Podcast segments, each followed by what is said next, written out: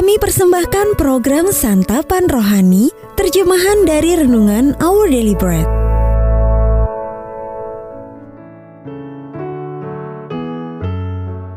Sahabat ODB, pembacaan Alkitab hari ini terambil dari Yohanes pasal yang keempat ayat yang ke-19 sampai dengan ayat yang ke-26. Yohanes pasal yang keempat ayat yang ke-19 sampai dengan ayat yang ke-26. Kata perempuan itu kepadanya, Tuhan nyata sekarang padaku bahwa engkau seorang nabi. Nenek moyang kami menyembah di atas gunung ini, tapi kamu katakan bahwa Yerusalemlah tempat orang menyembah. Kata Yesus kepadanya, Percayalah kepadaku, hai perempuan, saatnya akan tiba bahwa kamu akan menyembah Bapa bukan di gunung ini dan bukan juga di Yerusalem. Kamu menyembah apa yang tidak kamu kenal. Kami menyembah apa yang kami kenal. Sebab keselamatan datang dari bangsa Yahudi.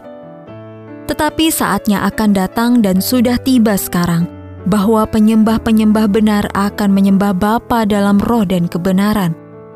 Sebab Bapa menghendaki penyembah-penyembah demikian. Allah itu roh, dan barang siapa menyembah dia, harus menyembahnya dalam roh dan kebenaran. Jawab perempuan itu kepadanya, Aku tahu bahwa Mesias akan datang yang disebut juga Kristus. Apabila ia datang, ia akan memberitakan segala sesuatu kepada kami.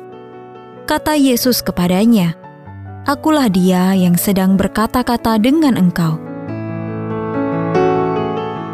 Ayat Mas Renungan hari ini terambil dari Yohanes pasal yang keempat ayat yang ke-23. Penyembah-penyembah benar akan menyembah Bapa dalam roh dan kebenaran. Judul renungan kali ini, Para Penyembah yang Benar, ditulis oleh John Blaze.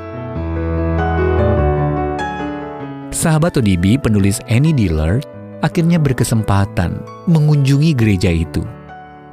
Di bagian terdalam dari ruang bawah tanah gereja, ia masuk ke sebuah gua kecil yang disebut grotto Lilin-lilin memenuhi ruang sempit itu, dan lampu-lampu gantung menerangi sebuah sudut pada lantai.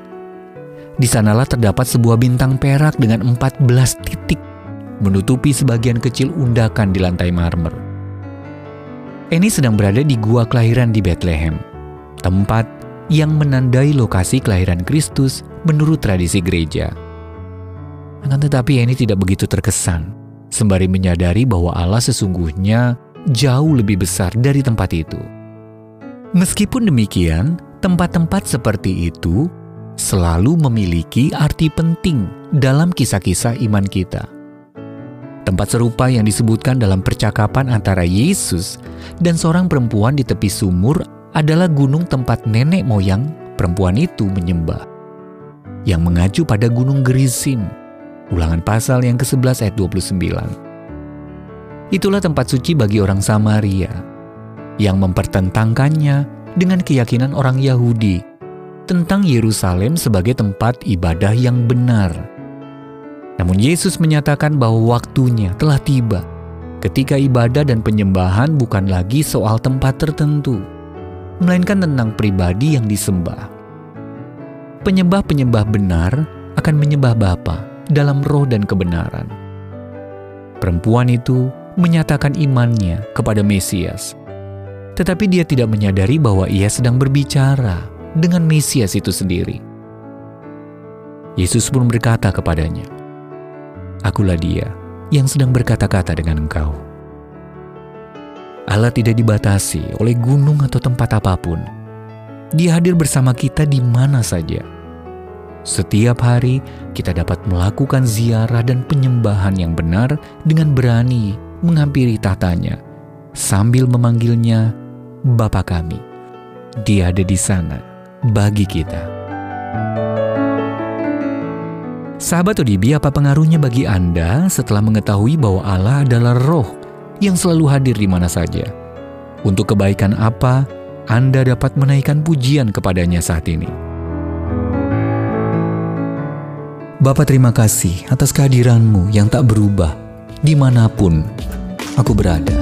Our Daily Bread Ministries Anda berminat mendapatkan buku renungan ini dalam bahasa Indonesia, Inggris, atau Mandarin? Atau Anda rindu mendukung pelayanan ini? Hubungi Our Bread Ministries di 021 2902 8950 WhatsApp 0878 7878 9978 Email indonesia@odb.org Tuhan Yesus memberkati.